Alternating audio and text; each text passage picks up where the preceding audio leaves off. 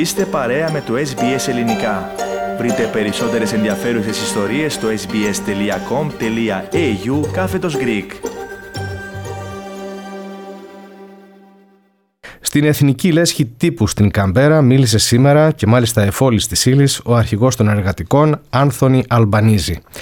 Από την πλευρά του, ο Πρωθυπουργός Σκοτ Μόρισον περιοδεύει σήμερα στην επαρχιακή Βικτόρια. Περισσότερα για την σημερινή προεκλογική δραστηριότητα θα συζητήσουμε τώρα με τον Πάνο Αποστόλου, ο οποίος παραμένει κοντά μας στον ραδιοθάλαμο.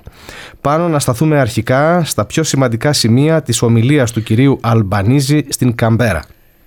Ναι, Θέμη, ξεκίνησε την ομιλία του επαναλαμβάνοντας τη δέσμευση των εργατικών να εφαρμόσουν την δήλωση του Λουρού για τους ηθαγενεί στο ακέραιο, όπως είπε χαρακτηριστικά. Τόνισε ότι επιθυμεί να γίνει πρωθυπουργός της καλύτερης χώρας στον κόσμο και ότι δεν θα ακολουθήσει τον τρόπο διακυβέρνησης του Σκοτ Μόρισον, ο οποίος είχε πει πρόσφατα ότι κυβερνά τη χώρα ως οδοστρωτήρας και ότι το μεγαλύτερο ελάττωμά του είναι ότι είναι πολύ γρήγορο στην επίλυση των προβλημάτων. Για τον Σκοτ Μόρισον ο λόγος. Είπε ο κύριος Αλμπανίζη ότι το μόνο πράγμα που κάνει γρήγορα ο Σκοτ Μόρισον σε μια κρίση είναι να κατηγορεί κάποιον άλλον. Οι φιλελεύθεροι, είπε χαρακτηριστικά, δεν θα αλλάξουν. Ο Πρωθυπουργός δεν μπορεί να αλλάξει. Σε αντίθεση με τον κύριο Μόρισον, ο οποίος σήμερα είπε ότι η Αυστραλία μαθαίνει να ζει με τον κορονοϊό, ο κύριος Αλμπανίζη είπε ότι η πανδημία συνεχίζεται και ότι πολλοί κόσμοι ακόμα υποφέρει από τις συνέπειές της. Επιδίωξή του, είπε ο αρχηγός των εργατικών, είναι να κυβερνήσει αποφεύγοντας τις συγκρούσεις, διότι στην Αυστραλία έχει επέλθει κόποση από αυτές, τόνισε.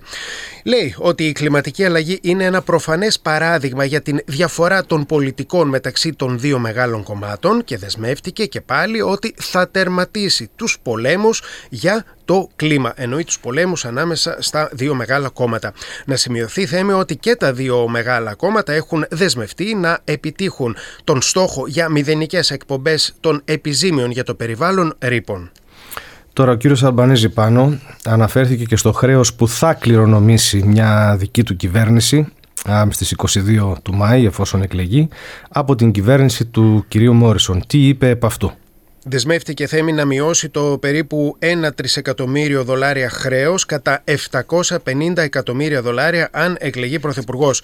Αυτό θα γίνει με τη μείωση στην χρηματοδότηση στο αναπτυξιακό πρόγραμμα κοινοτικών επιχορηγήσεων κατά 350 εκατομμύρια δολάρια και ότι θα επιστρέψει στον προϋπολογισμό το ποσό των 400 εκατομμυρίων δολαρίων από το ταμείο που είχε δημιουργήσει ως συνασπισμός η κυβέρνηση του Σκοτ Μόρισον για την περιφέρεια. Σήμερα ο κύριος Αλμπανίζη περιοδεύει, θα περιοδεύσει στο δυτικό Σίδνη και για αύριο είναι προγραμματισμένη η ανακοίνωση του οικονομικού προγράμματος του κόμματός του όπως και το πλήρως, ε, η, πλήρες, η ανακοίνωση της πλήρους κοστολόγησης των προεκλογικών δεσμεύσεων των εργατικών.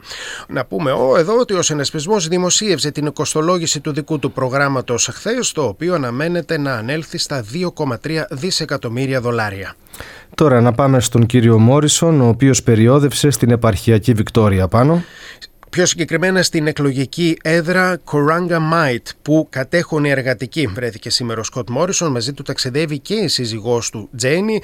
Ε, είναι η πρώτη φορά που ακολουθεί ε, τον κύριο Μόρισον στην φετινή προεκλογική περιοδία.